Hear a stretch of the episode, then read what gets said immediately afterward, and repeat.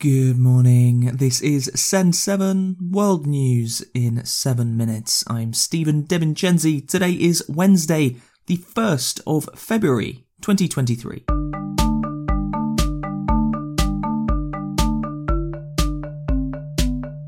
Starting in Asia today, in Turkey, opposition parties have said that they will reduce the powers of the presidency if they win presidential and parliamentary elections in May.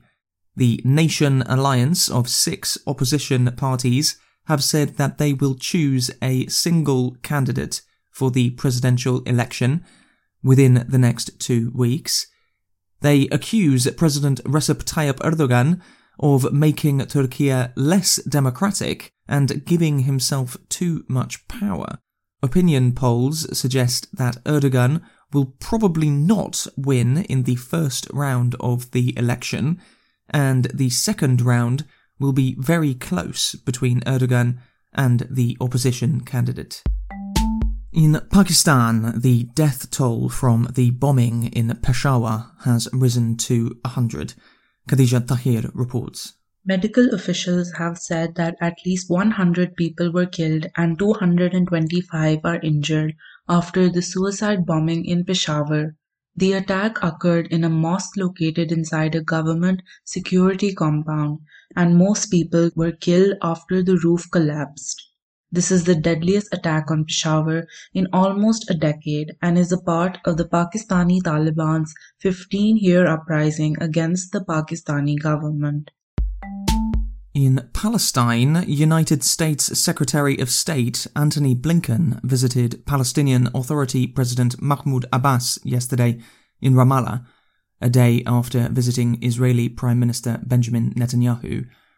Blinken reaffirmed the US's dedication to a two state solution, criticised Israeli settlements in the West Bank, and promised $50 million support for Palestinians. I believe it's important to take steps to de escalate.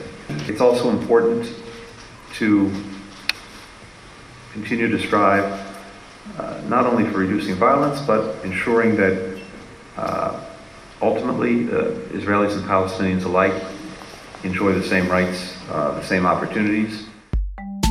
Australia's nuclear agency has joined the hunt for a radioactive capsule that the mining company Rio Tinto lost a few days ago. The capsule, the size of a pea, is said to be extremely dangerous, and people in Western Australia have been told to call the fire brigade if they think that they find it. Europe. In France, there were more large protests and strikes yesterday against pension reforms. The government has said that it is economically necessary to raise the retirement age from 62 to 64. In Ukraine, Russia has claimed to have captured some villages in the Zaporizhia region. However, there is no evidence for this. There is extremely heavy fighting around Bakhmut city in the Donetsk region, and Russian forces are now in the north, east, and south of the city and are firing upon the only roads which go in and out of Bakhmut. The United States and the United Kingdom have said that they will not give F 16 fighter jets to Ukraine. Ukraine has requested fighter aeroplanes to help to control the skies of Ukraine. However, the UK government has said that it is not practical to give planes to Ukraine, and when US President Biden was asked about sending planes, he said no. Poland has said that it would give fighter jets to Ukraine if other NATO countries did. Germany's Chancellor Olaf Scholz has been in South America this week. During his visit, leaders from Argentina, Chile, and Brazil have all condemned Russia's invasion of Ukraine and the annexation of Ukraine's territory. However, they also said that they would not send weapons to Ukraine. In the UK, today marks three years since the UK left the European Union. Economists for Bloomberg have said that Brexit is losing the UK about £100 billion per year. Americas in Canada, the state of British Columbia has decriminalised the possession of small amounts of many hard drugs. Now, adults found with up to 2.5 grams of these drugs, including cocaine, heroin, and methamphetamines, will not be arrested or charged, or even have the substance taken from them. Instead, they will be given information on health and social services. Canada legalized cannabis in 2018. In Peru, there have been violent protests in the city of Cusco after an indigenous leader was shot dead by police. Remo Candia, from a Quechua speaking community, has become one of more than 60 people killed in protests since the removal and arrest of left wing President Pedro Castillo in December.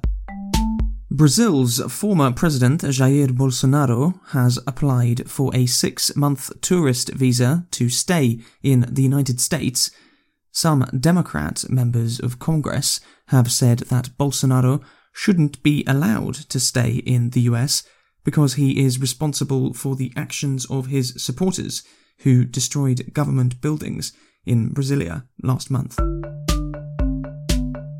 Africa Kenya's education minister, Ezekiel Machogu, has banned classes for children before 8 am or after 4 pm.